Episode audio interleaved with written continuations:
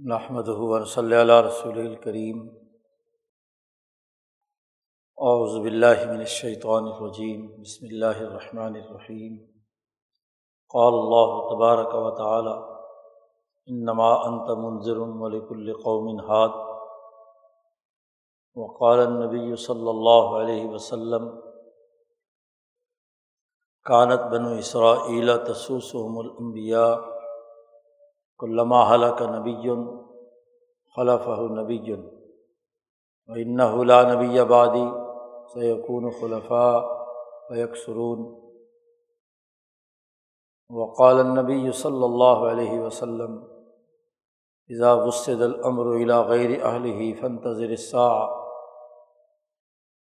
وقال النبی صلی اللہ علیہ وسلم اے تمر و بالمعروف و عن المنکر ویزار آئی تشن متعن و ہون متبان و دنیا مؤثرتاً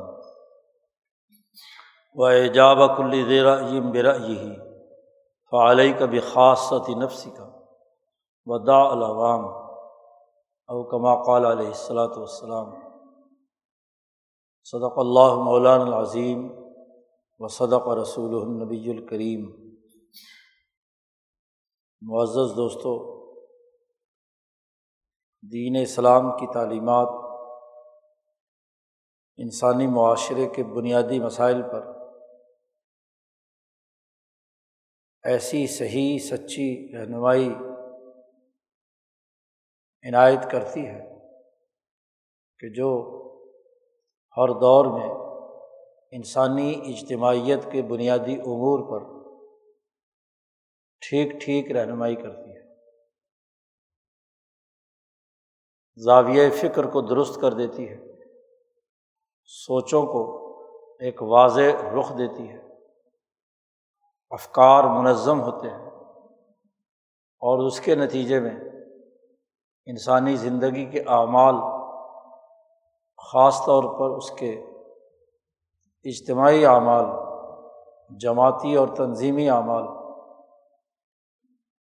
انہیں درست طور پر سمجھنے، ان سے رہنمائی حاصل کرنے کا موقع ملتا ہے۔ ایک بات جو کتاب مقدس قرآن حکیم نے واضح کی ہے، وہ یہ کہ انسانی سوسائٹی بغیر رہنماؤں کی ترقی نہیں کر سکتی۔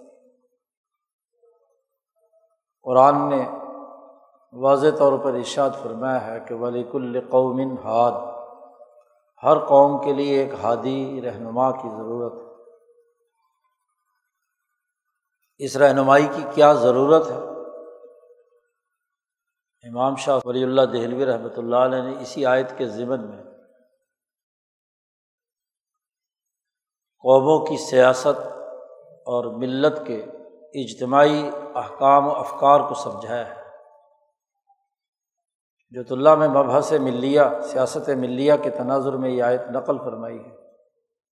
اور پھر اس حقیقت کو واضح کیا ہے کہ انسانی معاشروں میں بہت ہی ادھوری رائے والے، فاسد آرا رکھنے والے، ملی جلی آرا رکھنے والے، کم عقل اور پوری عقل والے ہر طرح کے لوگ موجود ہوتے ہیں۔ اب پورے اجتماع کو درست خطوط پر رکھنے کے لیے، بہیمیت اور حیوانیت کو کنٹرول کرنے کے لیے اور انسانی امور کو انسانی معاشرے میں قائم رکھنے کے لیے رہنماؤں کی ضرورت ہوتی ہے۔ اس لیے قرآن حکیم نے نبی اکرم صلی اللہ علیہ وسلم سے کہا ہے کہ انما انت منظر آپ جو بنیادی حقائق ہیں، ان سے آگاہ کرنے والے منظر ہیں۔ منظر کی تعریف شاہ ولی اللہ صاحب نے کی ہے کہ کسی قوم پر کوئی آفت آنے والی ہو، ان کے اجتماعی غلط کاریوں کے نتیجے میں۔ کیونکہ دنیا میں کوئی مصیبت بغیر کسی کسب کے، بغیر کسی عمل کے نہیں آتی۔ میاں عمل سون یوجز جو برا عمل کرے گا، برے نتائج پائے گا۔ تو کسی قوم پر اس کی اجتماعی بدعمالیوں کے نتائج ہولناک شکل میں ظاہر ہونے والے ہوں، کوئی داہیہ قبرا ان کو اپنی گرفت میں لینے والا ہو، تو منظر کا کام ہے اس سے آگاہ کرنا۔ عقلی اور شعوری بنیادوں پر۔ صحیح فکر و عمل سمجھانا، صحیح راستہ بتلانا۔ اور جو غلط کاریاں کی گئی ہیں، اس کے نتیجے میں جو سزا آنے والی ہے، اس سے ڈرانا۔ توبہ کرانا، عزم کرنا کہ آئندہ چل کر۔ وہ انسانیت دشمن بدعمالیاں نہیں کی جائیں گی۔ یہ منظر کا کام ہے۔ تو نبی کرم صلی اللہ علیہ وسلم سے کہا گیا ہے مکہ کے دور میں، اور اسی دور میں یہ آیت بھی نازل ہوئی کہ وہ انضر عشیرت عقل اقربین اپنے قریبی رشتہ داروں کو۔ اور قریبی رشتہ دار وہ تھے جو مکہ کی لیڈرشپ تھی۔ بارہ بڑے بڑے سردار وزراء تھے اور ایک ان کا سربراہ ابو جہل تھا۔ اس لیڈرشپ کو کیا ہے؟ ڈراؤ۔ ان کی بدعمالیوں کے جو بد نتائج ظاہر ہونے والے ہیں، اس سے انہیں آگاہ کرو۔ کیسے وہ اب سزا کے زیر اتاب آنے والے ہیں؟ یہ اقدام کرے گا۔ آپ منظر ہیں۔ اب ساتھ ہی جملہ فرمایا ولی کل قومن ہاد ہر قوم کے لیے ایک صحیح رہنما کی۔ ہدایت یافتہ فرد کی ضرورت ہوتی ہے۔ اور پھر شاہ صاحب نے اسی کے تناظر میں نبوت کی حقیقت بیان کی ہے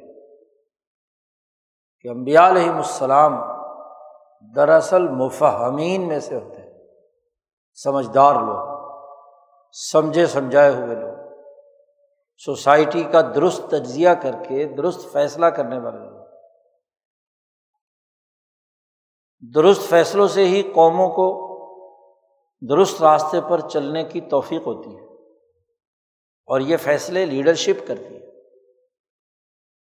قیادت کرتی ہے، رہنما کرتے ہیں، قوموں کے ہادی کرتے ہیں۔ صحیح فیصلہ کریں گے۔ درست ڈسیزن ہوگی ان کی، تو وہ قوم ترقی کرتی ہے۔ اور جب فیصلے غلط ہونے لگیں، خواہشات کی بنیاد پر ہونے لگیں، تو یہی اس قوم کی تباہی اور بربادی کا نقطۂ آغاز ہوتا ہے۔ لیڈرشپ کی غلطیوں کی سزا پوری قوم بھگتتی ہے۔ قوموں کی شناخت لیڈروں سے ہوتی ہے۔ اور لیڈروں کی شناخت قوم سے ہوتی ہے۔ اگر وہ غلط فیصلے کرنے لگے، ان میں وہ اہلیت نہ ہو، نااہل ہو، تو قوموں کا عذاب شروع ہو جاتا ہے۔ یہ بنیادی بات کتاب مقدس قرآن حکیم نے سمجھائی ہے۔ اور اس کو پوری اہمیت کے ساتھ شاہ صاحب نے ایک مبحث میں بڑی تفصیل کے ساتھ واضح کیا ہے کہ امبیا علیہم السلام، آدم علیہ السلام سے لے کر رسول اللہ صلی اللہ علیہ وسلم تک کس طرح اپنے اپنی قوموں کو صحیح راستے پر رکھتے رہے، ان کی ہدایت کے لیے کردار ادا کرتے رہے۔ سات آٹھ کے قریب اقسام شاہ صاحب نے بیان کی ہیں، مفہمین کی، جو اپنے اپنے شعبے اپنے اپنی اجتماعی جو ان کا ویژن یا اجتماعی ذمہ داری ان پر عائد ہوتی تھی، اس کے مطابق وہ منظر تھے، حکیم تھے، خلیفہ تھے، امام تھے، مزکی تھے، وغیرہ وغیرہ۔ اور ان تمام کا مجموعہ یا ان میں سے چند امور کا خصوصیات رکھنے والا وہ ایک انبی ہے، جو منصب نبوت پر فائز ہے۔ سچے رہنما ہوں تو سوسائٹی ترقی کرتی ہے جھوٹے رہنما ہوں نااہل ہوں، غلط فیصلے کریں۔ سوچ سے آ رہی ہوں، تو وہ پوری سوسائٹی عذاب میں مبتلا ہوتی اسی کی اہمیت کو رسول اللہ صلی اللہ علیہ وسلم نے بیان فرمایا ہے۔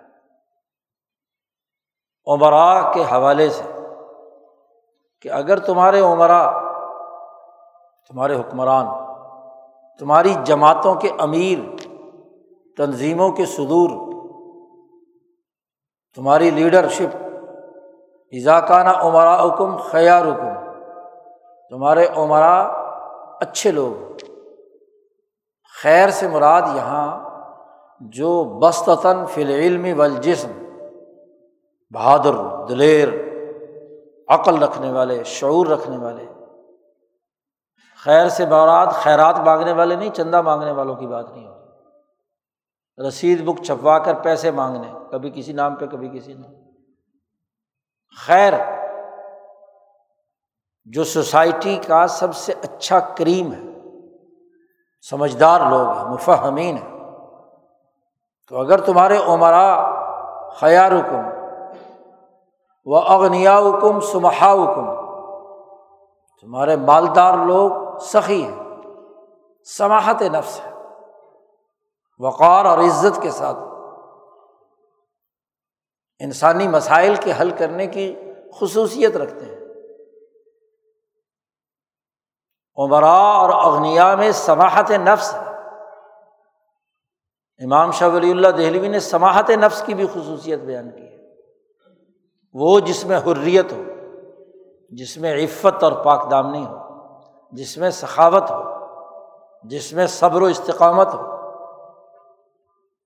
جس کو معاملات کو برد باری سے حل کرنے کی صلاحیت اور استعداد حاصل ہو، وہ سمیع ہے، وہ سماحت سماحت النفس اس کے اندر ہے۔ وقار ہے، بلندی ہے۔ پست خیالات، منفی سوچ بغل کی حالت اس کے اندر نہیں پائی جاتی۔ تو تمہارے امیر اور مالدار سمیع ہوں، اچھے اور منتخب لوگ ہوں۔ تو یہ دنیا اچھی ہوتی ہے۔ فضاہر الارض خیرم میں بت نہیں ہو زمین کا اوپر کا حصہ اس کے نیچے کے حصے سے بہتر ہوتا ہے۔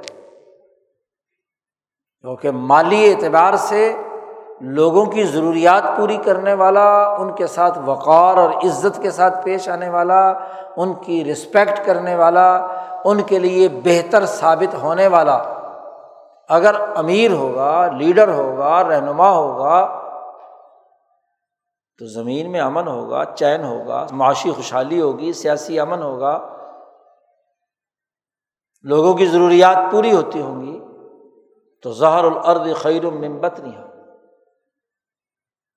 اسی طرح اس کے بالکل برعکس نبی اکرم صلی اللہ علیہ وسلم نے ایسے عمرا کا تذکرہ بھی کیا ہے۔ ذاکانہ عمرا حکم شرار حکم جب تمہارے حکمران، تمہاری لیڈرشپ، تمہاری تنظیموں اور جماعتوں کے سربراہ، پارٹیوں کے صدور شرار حکم تم میں سب سے زیادہ شرارت پسند، شر پیدا کرنے اور انسانیت کے لیے، پورے اجتماع کے لیے، سوسائٹی کے لیے بنیادی شر دو ہیں، باقی ساری ان کی شاخیں پہلا بنیادی شر وہ جو انسانی جان کو لاحق ہوتا ہے۔ اور انسانی جان کو جو شر لاحق ہوتا ہے، اس میں قتل، بے عزتی، توہین، انسانی خون کا بہانا اور قتل کروانا، یہ شر، بڑا شر۔ وہ آدمی انتہائی شریر ہے جو قتل انسانیت کا ارتکاب کراتا ہے۔ سب سے بڑا شر۔ اور اگر قتل انسانیت نہ ہو، انسانوں کو زندہ تو رکھا جائے، لیکن انہیں مہاجر بنا دیا جائے، جلا وطن بنا دیا جائے۔ اپنی بستی، اپنی آبادی، اپنے گھروں سے نکال باہر کر دیا جائے۔ ریفیوجی کیمپوں میں داخل کر دیا جائے۔ یہودیوں سے یہی تو معاہدہ ہوا تھا جیسا کہ پچھلے جو میں ذکر کی کہ لا تصفیق نہ دیما اکم ولا تخریج نہ انفسا کم من دیاری کم سب سے بڑا شر یہ ہے۔ آج شر یہ تو بتلایا جاتا ہے کہ فحاشی اور یعنی اور فلانی فلانی فلانی چیزیں۔ لیکن بنیادی شر دو ہیں۔ جو لیڈرشپ یہ کر رہی ہے، قتل انسانیت، اس کے فتوے اس کے بیان، اس کے حکم سے کسی سوسائٹی اور قوم کی افراد قتل ہو رہے ہیں یا مہاجر بن رہے ہیں، جلا وطن ہو رہے ہیں۔ و پرسی کے عالم میں دوسری اقوام کے رحم و کرم پر ایک تنگ و تاریخ کیمپوں میں بند ہو رہے ہیں۔ بھیک کھا رہے ہیں۔ یہ بڑا جرم ہے۔ چاہے وہ نمازی ہو، حاجی ہو، کچھ بھی ہو۔ یہ ہے شرار حکم۔ تو تمہارے عمرا جب شرار ہو جائے اور تمہارے مالدار، بخلا حکم اغنیا حکم، بخلا حکم، سرمایہ پرستی کے ایسے مرض میں معاشی طور پر مبتلا ہو جائیں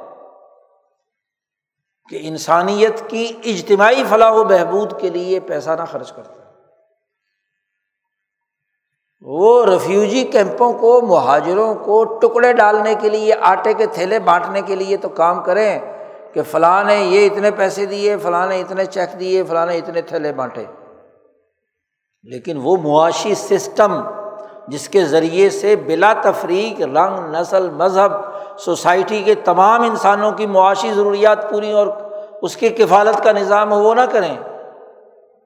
بلکہ معاشی نظام بغل پر مبنی ہو، ارتکاز دولت پر مبنی ہو، لوگوں کی جیبوں پر ظالمانہ ٹیکس لگا کر سرمایہ دار اور مالدار لوگ موٹے سے موٹے ہو رہے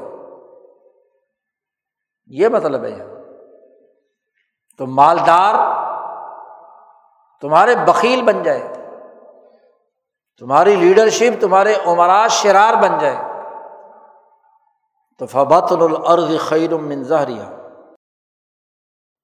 تو زمین کا پیٹ زمین کے اوپر کے حصے سے بہتر ہو جاتا ہے۔ آدمی موت مانگتا ہے، ذلت اور رسوائی عذاب میں مبتلا ہونے کی۔ یہ تجزیہ کیا ہے نبی کرم صلی اللہ علیہ وسلم نے قوموں کا کہ جب قوموں پر سیاسی تنگی، معاشی تباہی، بغل اور سرمایہ پرستی کا نظام، لیڈرشپ شریر لوگوں کی، مفاد پرستوں کی پیدا ہو جاتی ہے، تو کیفیت یہ ہوتی ہے کہ انسان دعا مانگتے ہیں کہ کاش کے مجھے موت آ جائے۔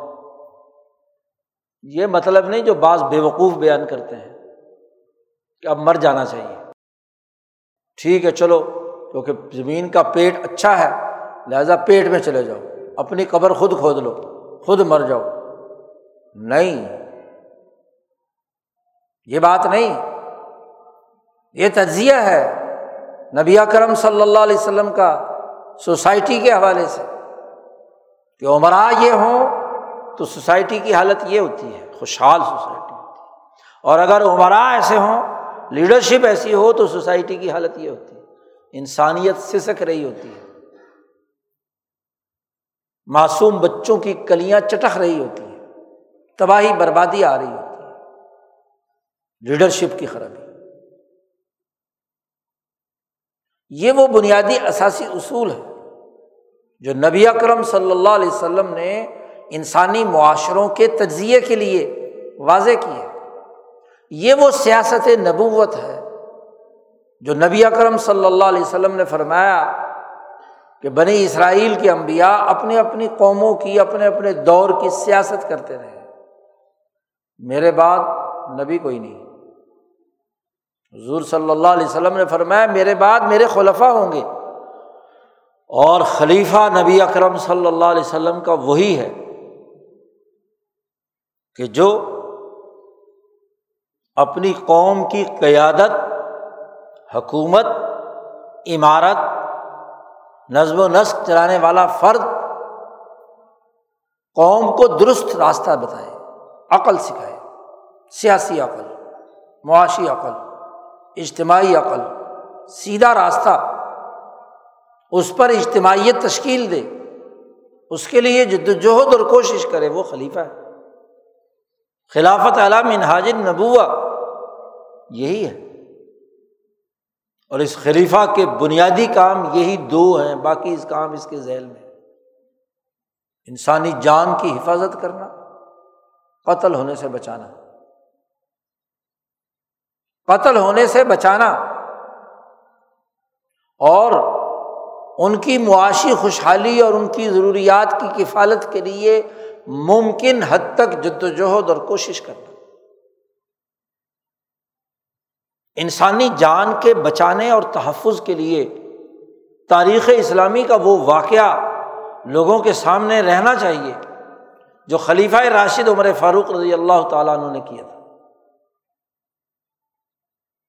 ان سے بڑھ کر مدبر، ان سے بڑھ کر خلیفہ، ان سے بڑھ کر امیر المومنین اور کون ہو سکتا جی۔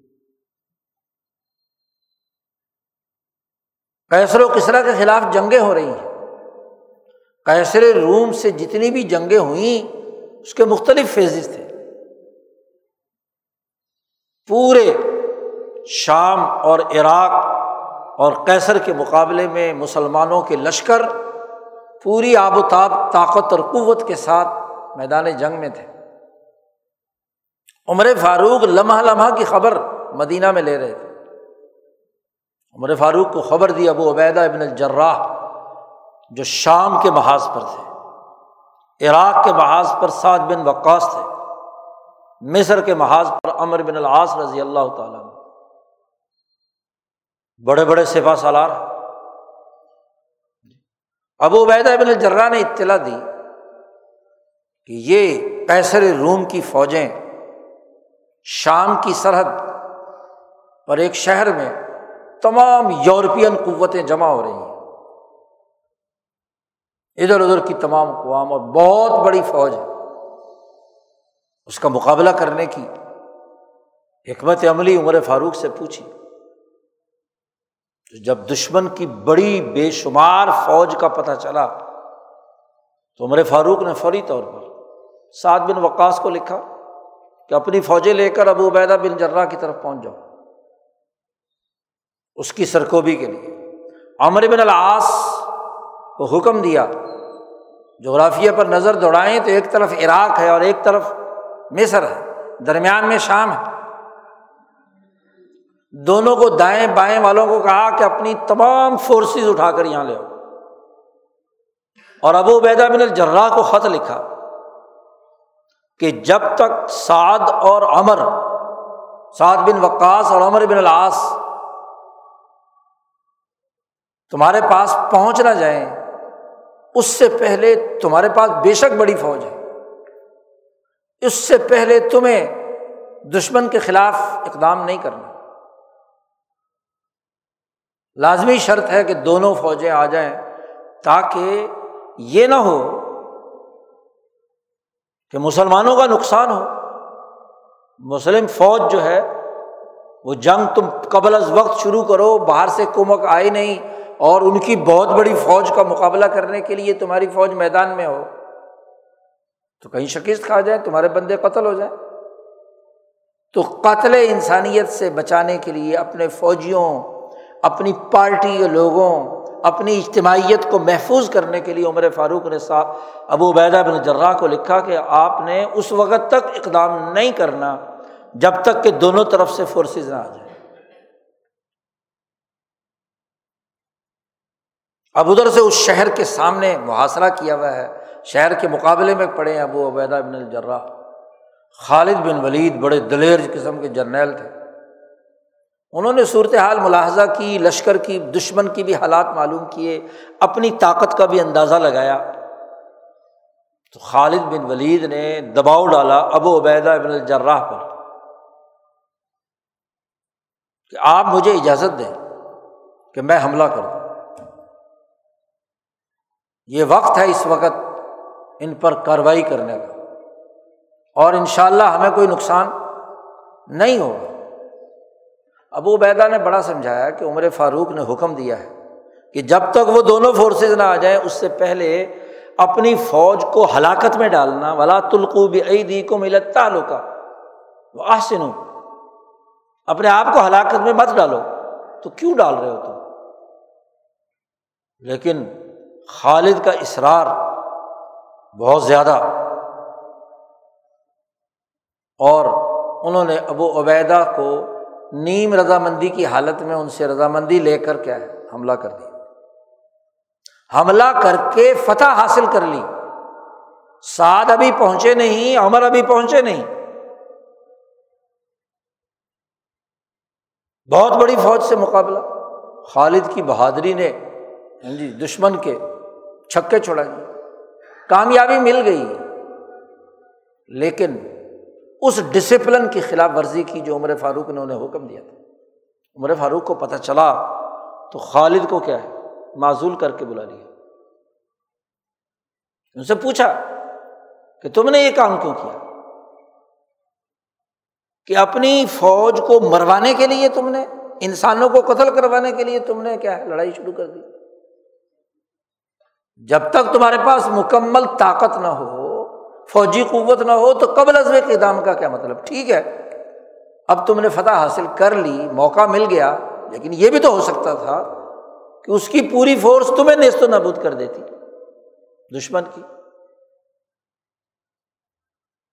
خالد کی معصولی کے پیچھے بنیادی یہ ڈسیزن تھا کہ قبل از وقت انہوں نے دشمن پر حملہ کر دیا، اس ڈسپلن کو ایک تو توڑا۔ اور دوسرا، اس خطرے کو جو عمر فاروق نے بیان کیا تھا کہ اپنی فوجوں کو تم نے خطرے میں ڈالا، ہلاکت کے قریب کر دیا۔ اپنے سے کئی گڑا طاقت پر کیا ان کے سامنے وہ بدر کے تین سو صحابہ، تین سو تیرہ جس میں خود عمر شامل تھے، وہ واقعہ موجود نہیں تھا؟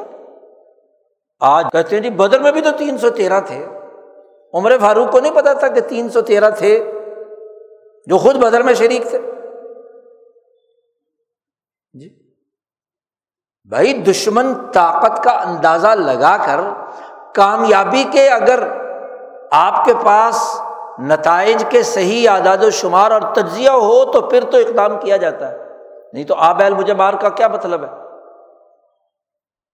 آپ دیکھیے، مسلمانوں کے بارہ سو سالہ دور میں ان کی لیڈرشپ نے ہمیشہ جو صحیح لیڈرشپ رہی، اس کا بنیادی کام کیا تھا؟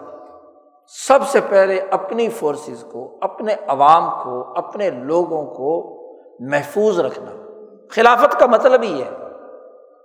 وہ جو قرآن نے حلف اٹھوایا تھا بنی اسرائیل سے، اور جب ان سے حلف اٹھوایا تھا تو بنی اسماعیل سے بھی تھا۔ قرآن نے جب یہاں بیان کر دیا تو گویا کہ ان کے لیے بھی یہی ہے۔ تمام فقہ نے لکھا ہے کہ جو اصول اور ضابطہ بغیر کسی تنقید کے تورات میں بیان کر دیا ہے اللہ نے اور اس کا قرآن میں تذکرہ کیا ہے، وہی قانون اور ضابطہ مسلمانوں کے لیے تو قتل انسانیت سے بچانا۔ اسی لیے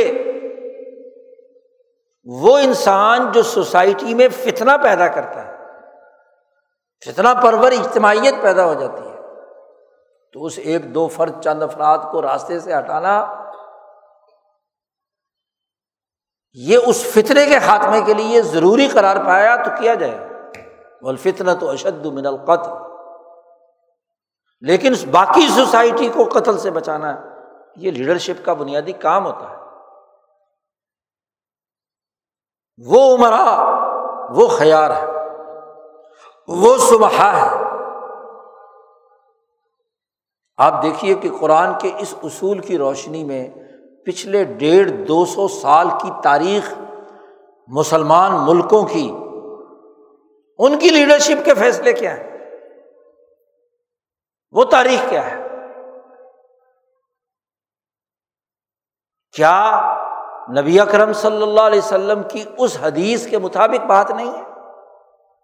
جس میں آپ صلی اللہ علیہ وسلم نے فرمایا کہ جب امور نہ اہلوں کے سپرد کر دیے جائیں تو قیامت کا انتظار جی۔ وسد الامر الا غیر اہلی ہی فن تذر سا جب امور سپرد کر دیا جائے نہ اہلوں کے، اہلیت نہیں رکھتے۔ حق کے حکمرانی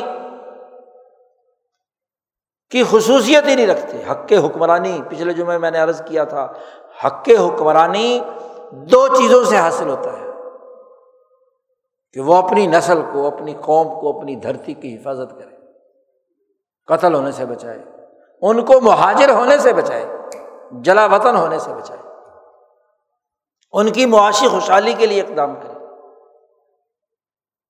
وہ اہل ہے اور اس کو یہ دو کام نہیں آتے نا۔ وہ نماز پڑھ رہا ہے، روزے رکھ رہا ہے تصویریں گھما رہا ہے، کچھ بھی کر رہا ہے، عمرے پہ عمرے کر رہا ہے، حج پہ حج کر رہا ہے۔ نام اس کا اسلامی جماعت ہے یا اسلامی کچھ اور اسلام کے ساتھ ہے۔ اگر وہ لیڈرشپ ایسی ہے تو ناہل ہے۔ اس لیڈرشپ کے فیصلے قتل انسانیت تک پہنچا رہے ہیں۔ قتل کا بازار گرم کر رہے ہیں تو لیڈرشپ ناہل ہے۔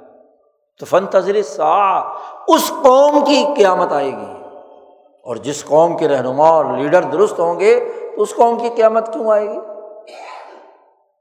جو سمجھدار عقل مند اپنی سوسائٹی، اپنی چیزوں کی حفاظت کرنے والے، ان پر قیامت کیوں آئے گی؟ حکمران کی خصوصیات میں امام شاہ ولی اللہ لکھتے ہیں، کہ اس حکمران، اس لیڈر کو یہ سمجھنا چاہیے کہ میری نسل اور میری قوم اور میری سوسائٹی کے تمام افراد میرے بچے ہیں۔ ابنا انفس ہی۔ اس کی بنیاد پر وہ فیصلے کرے۔ اپنے بچے تو امریکہ بیٹھے ہوں، اپنے بچے تو اعلیٰ تعلیمیں حاصل کر رہے ہیں اور دوسروں کے بچوں کو قتل کروانے کے لیے۔ ہاں جی جہاد کے نام پر آگے بھیج دیا جائے، وہ لیڈر ہے۔ وہ تو قاتل ہے قوم کا، پارٹی کا قاتل ہے، اس جماعت کا قاتل ہے۔ تو قیامت اس قوم پر آتی ہے جس قوم کی لیڈرشپ غلط فیصلے کرے۔ قتل کروائے، جلا وطن کروائے۔ مولانا ابوالکلام آزاد نے بڑی اہم بات فرمائی کہ پچھلے ڈیڑھ دو سو سال کی تاریخ گواہ ہے۔ کہ جتنی بھی اسلام کے نام پر بدقسمتی سے تحریکیں ابری ہیں، ان تمام تحریکوں نے اشتعال پیدا کر کے بندے قتل کروائے ہیں یا مہاجر بنائے ہیں، جلا وطن کروائے ہیں۔ ان کی سیاسی بے عقلی، ان کی رہنمائی پر ایک بہت بڑا سوالیہ داغ کہ قتل انسانیت کا ارتکاب کروائے۔ قوموں کو مروایا۔ قوموں کو جلا وطن کیا، غلامی کی سیاہ غار میں دھکیلا۔ ڈھائی تین سو سال کی تاریخ۔ اور پھر عجیب بات ہے کہ اس زوال کے زمانے میں ایک طرف تو لیڈرشپ کا یہ حال ہے، اور پھر لیڈرشپ اپنی پرپگنڈا مشینری، بلکہ کہنا یہ چاہیے، مولانا آزاد کہتے ہیں کہ یورپ کے فریب اور اس کے ہاں جی شاطر ہونے کے نتیجے میں وہ لیڈرشپ جو نااہل ہے، اس کو باقاعدہ لیڈر بنایا گیا، نااہلوں کو، اور ان کا پرپگنڈا کیا گیا۔ اسلام کے نام پر۔ سامراج کی پیدا کردہ اسلامی پارٹیاں بنائی گئی اور ان کی لیڈرشپ کا پرپگنڈا کرایا گیا۔ اور اس کا نتیجہ یہ ہوا کہ اس میں چار وہ بنیادی خرابیاں پیدا ہوئیں جو نبی اکرم صلی اللہ علیہ وسلم نے دوسری حدیث میں بیان ابو صالبہ خوشنی رضی اللہ تعالیٰ نے روایت کرتے ہیں۔ نبی اکرم صلی اللہ علیہ وسلم سے انہوں نے سوال کیا کہ یا اللہ دن امن علیکم انف سکم لا یزرکم منزل ازا تدئی تم اس آیت کا کیا مطلب ہے؟ تو نبی کرم صلی اللہ علیہ وسلم نے فرمایا اے تمر بالمعروف. وہ مطلب نہیں جو تم نے سمجھ لیا کہ سوسائٹی سے کٹ کر ایک جنگل میں بیٹھ جائے جا کر۔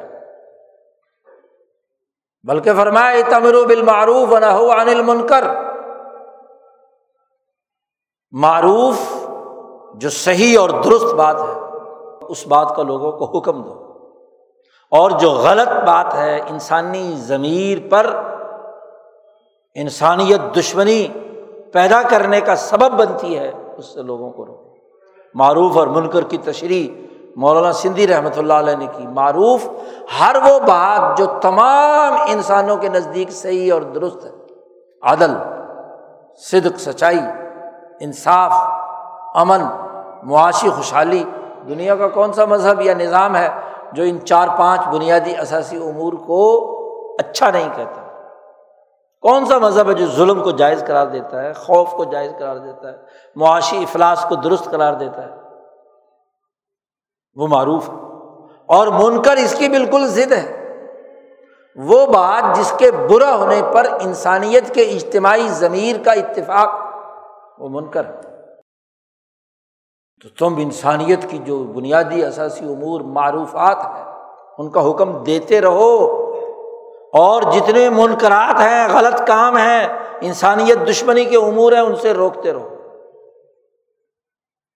اور اگر تم دیکھو کہ تمہاری بات کوئی نہیں سن رہا اظہار آئی تھا شہن متعن جب تم دیکھو کہ کوئی بکیل بخالت کا نظام، سرمایہ پرستی کا نظام اس کی اطاعت کی جا رہی ہے۔ لوگ سرمایہ دار لیڈروں کو اپنا متا بنائے ہوئے ہوں بکیلوں کو۔ وہ ان کی چمڑی ادھیڑ رہے ہیں اس غریب کی، لیکن غریب پھر بھی ووٹ اسی کو دیتا ہے۔ اسی پارٹی کے اندر کیا ہے؟ اس کے نعرے لگاتا ہے۔ اظہار آئی تھا شہن متعن جب تم دیکھو، مشاہدہ کرو کہ تمہارے سامنے شہ جس کے بارے میں اللہ نے کہا، احضرت الانفس الشح بغل اپنی ذاتی مفاد کے لیے دوسروں کے مفاد کو قربان کرنا شہ اس کی اطاعت کی جا رہی ہے۔ سرمایہ داروں کے پیچھے لوگ چل رہے ہیں۔ ان کے پرپگنڈے کے زیر اثر۔ وہ ہون متبان اور خواہشات کی اتباع کی جا رہی ہے لیڈر کی خواہش ہے۔ یا اس لیڈر کو حرکت میں لانے والا، اس تک لفافہ پہنچانے والا، اس کے دماغ میں سامراجی نقطۂ نظر سے عالمی طاقتوں اور تاغوتی قوتوں کا ایجنٹ بن کر خواہشات انڈیل رہا ہے، ذاتی مفادات، اس کی اتباع کی جا رہی ہے۔ ہون متبان اور پھر اتنی رائے دینے والے ہر ایک دیتے ہوں اور ہر رائے والا ایجاب کل زیرا یہ میرا ہی ہر رائے والا سمجھتا ہے کہ میری رائے بڑی اونچے درجے کی میں نے جو ڈسیزن کیا ہے، میں نے جو بیان دیا ہے، میں نے جو لوگوں کے سامنے بات بیان کی، وہ بہت ہی اچھی ہے۔ باقی لوگوں کی رائے غلط ہے۔ اور وہ دنیا مؤثراتن دنیا کے مفادات، عارضی مفادات۔ لغوی معنی میں دنیا لیا جائے تو عارضی مفادات، وقتی مفادات۔ کوٹھی، بنگلہ، دولت، مال، شہرت ریا کاری وغیرہ وغیرہ وغیرہ۔ عارضی ہے نا، دنیا ہے نا، پست ہے نا۔ تو پست مفادات کو ترجیح دی جائے۔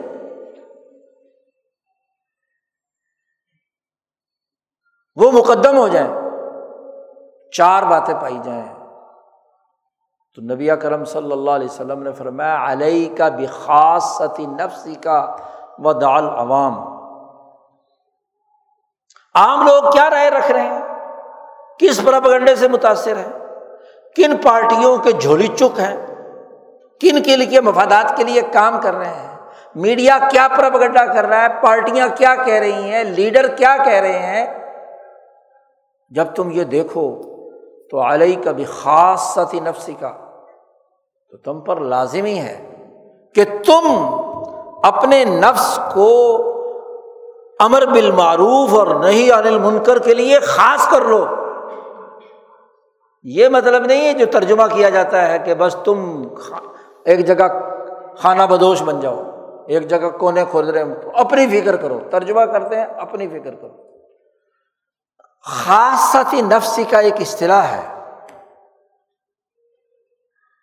کہ تمہارا نفس، تمہاری روح، تمہاری طاقت اور قوت وہ مضبوطی سے پکڑی رہے استقامت کے ساتھ جو امر بالمعروف اور نہیں انل منکر کی ہے۔ لوگ کیا کہہ رہے ہیں؟ لوگوں کا کیا پرنڈا پرپگنڈا؟ میڈیا کیا کہہ رہا ہے؟ سارے مولوی کیا کہہ رہے ہیں؟ مدرسے کیا کہہ رہے ہیں؟ لیڈر کیا کہہ رہے ہیں؟ حکمران کیا کہہ رہے ہیں؟ حکومتیں کیا کہہ رہی ہیں؟ دائل عوام۔ عوام کو چھوڑ دو۔ یہ تو عوام ہے۔ کیوں؟ کہ جب لوگ ایسے سرمایہ داروں کے پیچھے چل رہے ہیں تو سرمایہ داروں کی بات مانی جائے گی۔ علیہ کا بھی خاص سط نفس، تم پر لازم ہے کہ اپنے آپ کو بچاؤ۔ اپنی سوچ درست رکھو۔ یہ مطلب نہیں کہ جان چھڑا کر ایک طرف ہو جاؤ۔ علیہ کا بھی خاص سطح نفسی کا روح کا جو نقطۂ نورانی ہے، اسے خاصہ یا خویسہ کہا جاتا ہے۔ کیونکہ نفس کا ایک اوپر کا حصہ ہے، جو پرپگڈے سے متاثر ہوتا ہے۔ جسم، سارے لوگ ایک طرف کہہ رہے ہوں تو آدمی متاثر ہو جا کر جو جسم ہے کہتا دیکھو جی لوگوں کے خلاف کیسے رائے رکھ لیں؟ فلانا بھی مخالف ہے، فلانا بھی مخالف ہے، فلانا بھی مخالف ہے. اور جسم کا جو ظاہر ہے، وہ متاثر ہوتا ہے۔ گھر سے، باہر سے، ادھر سے ادھر سے۔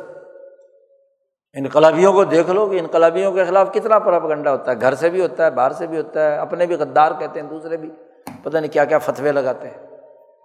تو اس وقت علیہ کا بھی خاص ساتھی نفسی کا، اس نفس کے اندر جو خاص نقطۂ نورانی ہے، روح ملک کتی ہے، عقل ہے، دماغ ہے، وہی نورانی کی جو کیفیت ہے، اس کو مضبوطی سے پکڑ لے تو علیہ کا لازم پکڑ لے اسے۔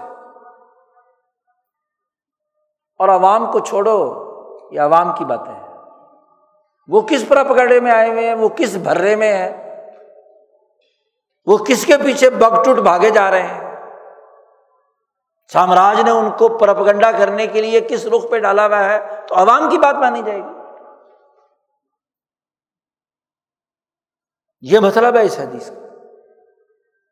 یہ نہیں کہ عوام کو چھوڑ کر جا کر ہاں جی ایک کونے خطرے میں بیٹھ جائے، جان بچائے اجتماعیت سے۔ نہیں، تمہیں اس اجتماعیت میں رہ کر اے تمر بالمعروف، جو سچی اور کری بات ہے وہ بیان کرنی ہے اور جو منکر ہے اس سے روکنا ہے جتنی تمہارے اندر طاقت اور قوت تم نے استقامت اختیار کرنی ہے۔ آپ دیکھیے کہ اس ڈھائی تین سو سال میں وہ اول الازم لوگ جنہوں نے خاصہ بنفسک علیہ کا بھی خاصہ نفسک پر عمل کیا۔ زوال کے اس دور میں شاہ ولی اللہ نے، شاہ عبد العزیز نے سید احمد شہید نے، شاہ اسماعیل شہید نے، کتنا پرپگنڈا ہوا؟ کتنا ان کے خلاف سارے مخالف طرح طرح کے فتوے، فتووں کی بارش، حاجی امداد اللہ مہاجر مکی پہ، حضرت نولوتوی پہ، حضرت گنگوئی پہ، مولانا سندھی پہ شاخ الہند پہ، مولانا حسین امر بدنی شاخ الہند کا شاگرد، سارے شاگرد نام کا دم بھرتے ہیں، لیکن کام کرنے کے لیے تیار نہیں، ان کی تحریک کے خلاف جی چار چیزوں کی اتباع کرتے ہیں۔ اور یہ چار بڑے اہم ہیں۔ مالی معاملات میں سرمایہ پرستی شہن متعن سوچ اور فکر میں ہون متبان جی اور سیاسی معاملات میں ایجاب کلی دار میرا یہ بھائی، رائے فورم پر ہوتی ہے۔ اور فورم پر ہونے کے بعد فورم ایک ڈسیزن لیتا ہے ان تمام آرا کو سمپ کر کے۔ اور جب فیصلہ ہو جائے ڈسیزن ہو جائے، تو پھر تمام اپنی ذاتی رائے چھوڑ دیں گے، اپنی رائے کو اچھا نہیں سمجھیں گے۔ اور اگر پھر بھی اچھا سمجھ رہے ہیں، تو یہی تو انتشار ہے۔ یہی تو اجتماعیت اور شرائط کے خلاف بات ہے کہ آپ اپنی رائے کو اچھا سمجھ رہے ہیں۔ انفرادیت، اجتماعیت کے نظام کے بجائے سیاسی خرابی، معاشی خرابی، فکری خرابی، سیاسی خرابی۔ اور جب یہ خرابیاں ہوتی ہیں تو چوتھی خرابی خود بخود ظاہر ہو جاتی ہے، دنیا مؤثر جب یہ چیزیں پائی جائیں تو ان تینوں کا نتیجہ یہ ہوتا ہے کہ بس جلدی سے مفاد مل جائے۔ دنیاوی ادنا چیز مل جائے، اعلیٰ چیز کی طرف جانے کی کیا ضرورت ہے؟ وقتی ڈنگ ٹپاؤ کام کر لیا جائے۔ جی۔ عارضی فائدہ اٹھا لیا جائے۔ عارضی اقدامات کر لیے جائیں۔ جی لانگ ٹرم کون کرے جی؟ یہ سوچ بن جاتی ہے تین چیزوں کے نتیجے۔ اور جب کسی سوسائٹی کے متا، عمرا اور عوام ان چاروں چیزوں سے متاثر ہو جائیں، تو آپ صلی اللہ علیہ وسلم کا حکم ہے کہ علیہ کا بھی خاص سطح نفسی کا تم تو اپنی جگہ پر قائم رہو، تمہارا نظریہ تو درست رہنا چاہیے، تمہاری سوچ تو درست ہو، آپ پچھلی ڈیڑھ دو سو سال کی تاریخ اٹھا کر دیکھیں کہ اس پورے پرپگنڈے کے ماحول میں اور ہر جو پرپگنڈے کے ماحول میں یہاں کی لیڈرشپ نے جو کردار ادا کیا ہے، وہ دو کردار ادا کیا نہ اہلی کا ٹھپا ان پر ان قرآن قوانین کے مطابق ثابت شدہ ہے۔ ایک جرم انہوں نے کیا، قتل انسانیت۔ بندے مروائے ہیں۔ اور اگر بندے بچ گئے تو ان کو اپنے وطن سے بے وطن کیا ہے، مہاجر بنایا ہے۔ اور بڑے فخر سے کہا ہے کہ ہم نے مہاجر بنایا۔ ہم مہاجر ہو گئے۔ ہجرت کی فضیلتیں بیان کی۔ بر عظیم پاک و ہند کی آپ سترہ سو ستاون سے لے کر اب تک کی تاریخ اٹھا کر دیکھ لو کہ انسانوں کے قتل کرانے کے علاوہ کوئی کام اور جو بچ گئے ان کو ہجرت کے نام پر کیا ہے؟ ایک جگہ سے دوسری جگہ۔ خاص طور پر پچھلے سو سال میں۔ خطے کو تقسیم انسانوں کو تبادلہ آبادی کے ذریعے سے اپنے وطن سے بے وطن کرنا، ان کی ٹرینیں کاٹنا، ان کے قتل عام کا ارتقاب کرنا، ان کو مہاجر کیمپوں میں رکھ کر قسم پرسی کی عالم میں انہیں زندہ رکھنا۔ دور جانے کی ضرورت کیوں؟ ابھی چالیس پچاس سال افغانستان کی لڑائی میں۔ افغانوں کو قتل کرایا اور جو بچ گئے انہیں جلا وطن کرا کے ہاں جی کچھ ایران میں بھیج دیے کوئی پاکستان بھیج دیا کوئی ادھر ادھر بھیج دیے۔ اور جن عقل مندوں نے انیس سو بائیس کے بعد یہ بات واضح کی تھی کہ بھائی، اب ریاستیں قومیتوں کی بنیاد پر وجود میں آ رہی ہیں۔ تو قوموں کو قومی شعور اور نیشنلزم کی بنیاد پر اپنے سیاسی اور معاشی اقدامات کرنے کی ضرورت بھائی جب تک تمہاری حکومت تھی، ٹھیک تھا۔ خلافت عثمانیہ جو پوری دنیا پر حکمران تھی، جنگ عظیم اول میں تمام وسائل جھونک دینے کے باوجود شکست کھا گئی۔ تو اس کے بعد کون سی پارٹی اسلامی ہے جو یہ جنگ لڑ کر عسکریت کے ذریعے سے دشمن کو نقصان پہنچا سکتی؟ ہر وہ اقدام جو اس کے بعد اشتعال انگیز لیڈرشپ کے ذریعے سے کیا گیا، اس کے نتیجے میں تباہی اور بربادی آئی۔ ہندوستان کی تاریخ اٹھا کر دے آج کل فلسطین کا پراپگنڈا عوامی سطح پر بڑا چل رہا ہے۔ ذرا فلسطین کی تاریخ اٹھا کر دیکھ لو۔ انیس سو سترہ سے لے کر آج تک کے اس سو سال کا جائزہ لو۔ کہ کہاں کہاں تمہاری لیڈرشپ نے نہ ہے لیڈرشپ نے فلسطینیوں کے لیے گڑا کھودا، اشتعال انگیزی پیدا کی، عسکریت پسندی سکھائی۔ جب موقع تھا اس خلافت عثمانیہ کو جو مسلمانوں کی حکومت تھی جیسی کیسی بھی تھی، تو اس کو شکست دینے کے لیے تم اعلی کار بنے سامراج کے برطانیہ کے فلسطینیوں کی لیڈرشپ وہی انگریزوں کو لا کر وہاں بٹھانے والے ہیں۔ یروشلم میں۔ اور وہاں سے لے کر اب تک۔ اب یہاں کے بڑے بڑے اسلامی لیڈر اسلام کے نام پر ہاں جی تاریخ بیان کر رہے ہیں۔ کہ جی یہودیوں نے یوں کیا، یہود روب پیدا کیا جاتا ہے ان کا۔ سہونیت کو گالی دی جاتی ہے، اپنے گربان میں نہیں جھانکا جاتا۔ بھائی دشمن نے تو دشمنی کا کام کرنا ہے۔ اس یہودیت یا سہولیت کے بارے میں تو قرآن نے کہہ دیا کہ انہوں نے تو اپنے ہی بندوں کو بھی قتل کیا تھا۔ سمان تم ہا تک تلون انفسکم و تخرجونا ہاں جی انہوں نے تو اپنے یہودی قتل کر دیے مفاد پرستی کی بنیاد پہ مسئلہ یہودیت، اسلام اور عیسائیت مذہب کا نہیں ہے۔ یہودی نے تو یہودی کو قتل کیا ہے۔ اگر مذہب کی بات ہوتی تو یہودی یہودی کو قتل کرتا؟ قرآن جو تجزیہ کر کے بتلا رہا ہے وہ وہ ہے کہ عمرا حکم بخلا حکم شہن متعن ہون متبان اصولی بات ہے نا؟ وہ ہون متبان یا شوہن متعن ایک یہودی، ایک سہونی، ایک عیسائی، ایک مسلمان، ایک ہندو ہو تو غلط ہے، قرآن کہتا ہے۔ اچھا جی اگر نیتن یاہو جو ہے وہ ہون متبان ہے شہن متعن ہے، وہ عمرا میں سے شرار ہے، تو ماشاء اللہ تمہارے ساٹھ ملکوں کے حکمران کیا ہے ان کی کیفیت کیا ہے؟ انہوں نے اپنے اپنی قوموں اور ریاستوں کے لیے خیار حکم کا کام کیا ہے یا شرار حکم کا کام کیا ہے؟ وہ قتل و گری کا کیا ارتقاب نہیں کر رہے؟ کیا یہ ساری حکومتیں اس خلافت عثمانیہ کو ختم کر کے جو پانچ چھ سو سال سے انسانیت پر حکمرانی کر رہی تھی، یہ سارے کے سارے لیڈر اس کے لیے استعمال نہیں ہوئے؟ پھر یہ سب کے سب لیڈر فلسطینیوں کے قتل عام کے اندر شریک نہیں ہے کس کو بھولے ہیں اردن کا قتل عام؟ کس کو بھولا مصر میں تباہی بربادی؟ کس کو بھولا صابرہ شتیلا کے کیمپ؟ کس کو بھولا شام بیروت کے اندر تباہی اور بربادی فلسطینیوں کو دنیا بھر میں بکھیرنے کی؟ وہ تو ان میں سے کوئی یہودی نہیں تھا، وہ سارے مسلمان تھے۔ جی حق کے نمائندے اور روشنی اپنے آپ کو کہلاتے تھے۔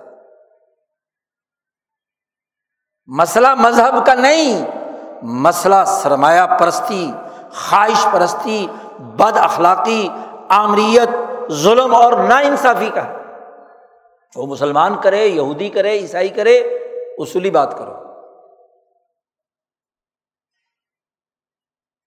کہ جی مسلمانوں کو یہودی ختم کرنا چاہتے ہیں۔ مسلمانوں کو مسلمان بچانا چاہتا ہے۔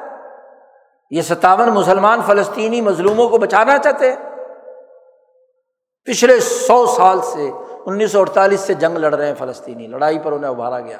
اڑتالیس سے لے کر اب تک جب بھی جنگ ہوئی، فلسطین کا علاقہ کم ہوا، اسرائیل کا علاقہ بڑھ گیا۔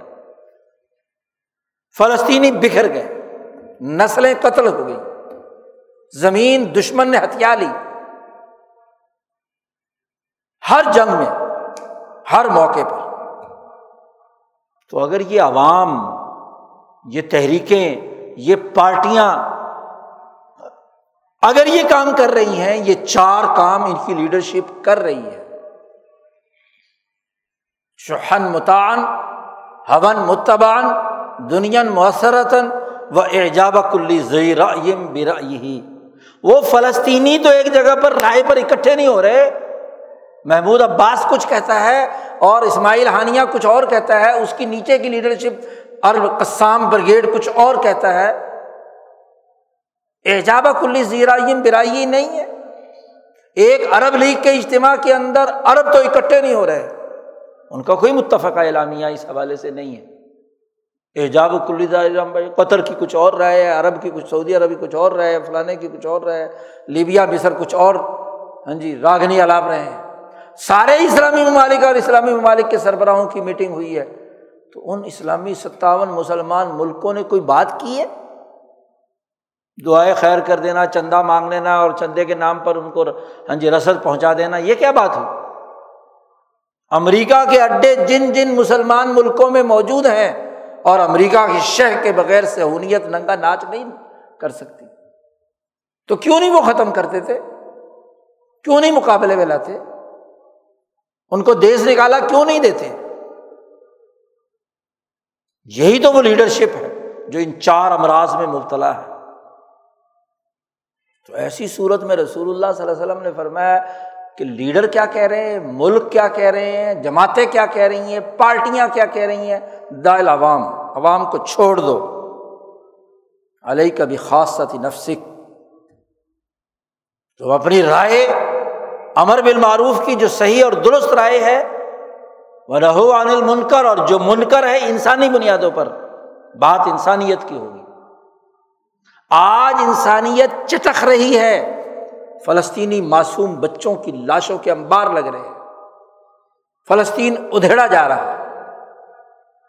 غزہ دنیا کا سب سے بڑا جیل خانہ بنا دیا گیا۔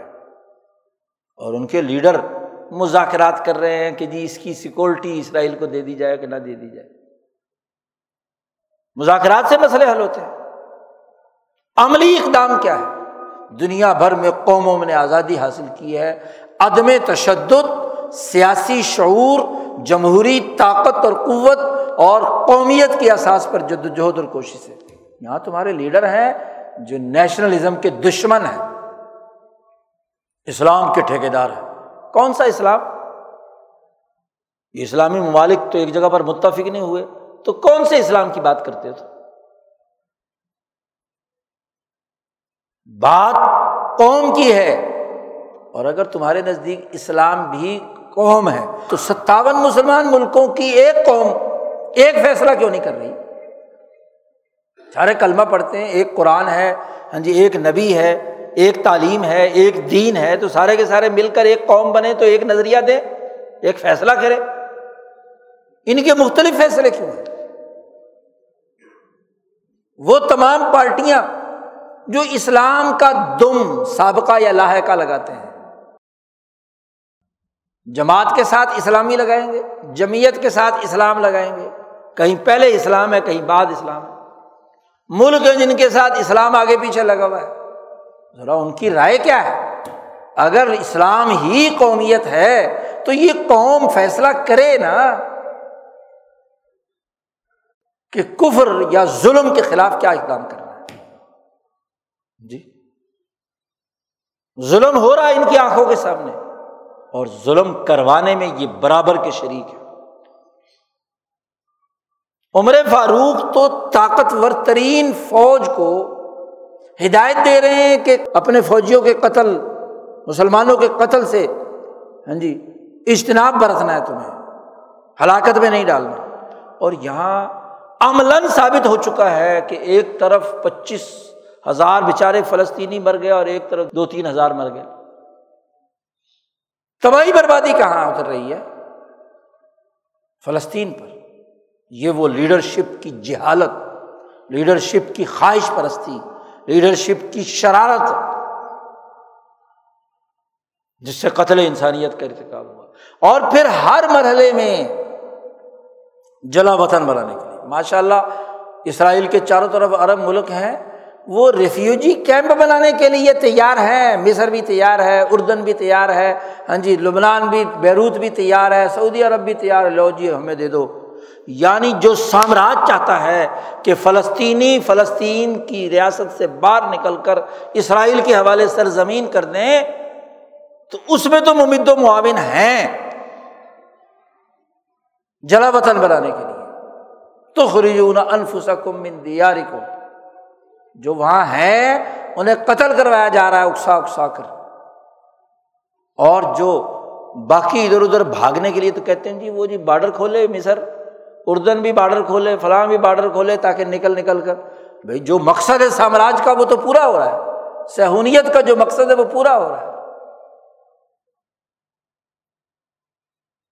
ایسی جھوٹی لیڈرشپ سے برات کا اعلان کرنا، یہ دین کی تعلیمات کی بنیادی ابراہیم علیہ السلام نے ایسی جھوٹی لیڈر سے برات کا اعلان کیا تھا، انا برا من کم وہ مما تابود اللہ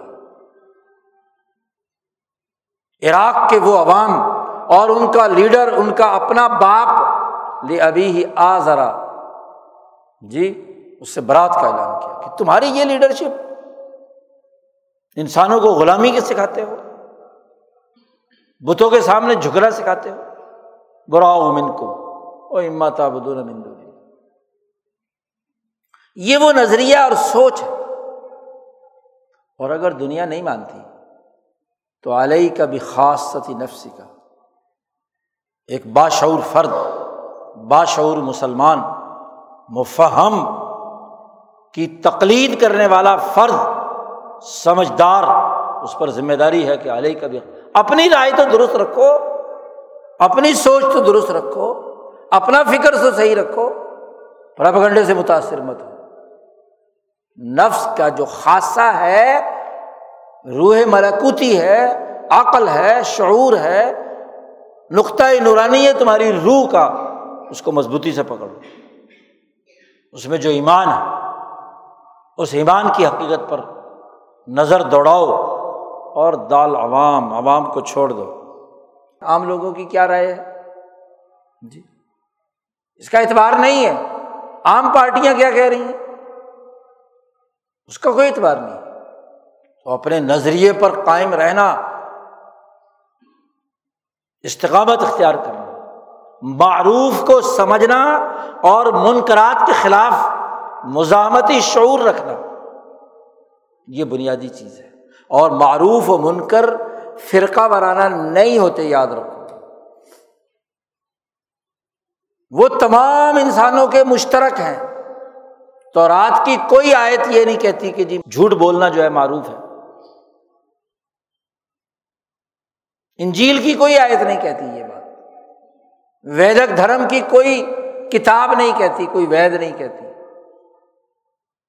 حتیٰ کہ اس جدید دور کے انسانی گڑے ہوئے مذاہب بھی کیپٹلزم ہو یا سوشلزم وہ جھوٹ بولنے کو جائز قرار دیتے نہیں تو انسانی بنیادوں پر سوچیے کہ معروف کیا ہے اور منکر کیا ہے زاویہ فکر انسانیت کے اساس پر معروف اور منکر کے حوالے سے ہونا چاہیے جو منکر ہے وہ منکر چاہے ایک یہودی کرے عیسائی کرے ہندو کرے مسلمان کرے عرب کرے عجم کرے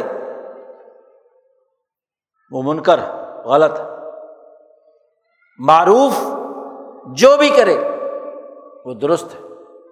تو آج اپنی سوچ کو وسیع کرنا، حقائق کو سمجھنا اور جو عوامی پرپگنڈا ہے، اس کے اثر سے بچانا، استقامت کے ساتھ اپنے نظریے پر قائم رہنا، یہ مسلمان کی ذمہ داری ہے۔ اللہ تعالیٰ ہمیں قرآن حکیم کو درست تناظر میں سمجھنے اور دین اسلام کی سچی تعلیمات، آپ صلی اللہ علیہ وسلم صحابہ کی تعلیمات کو درست تناظر میں سمجھنے اور اپنی رائے پر مستحکم شعور رکھنے اور منفی رویوں اور پراپگنڈے کے زیر اثر بنائی جانے والی آرا سے بچنے کی توفیق عطا فرمائے۔ وہ آخر دعوانا الحمد للہ رب العالمین۔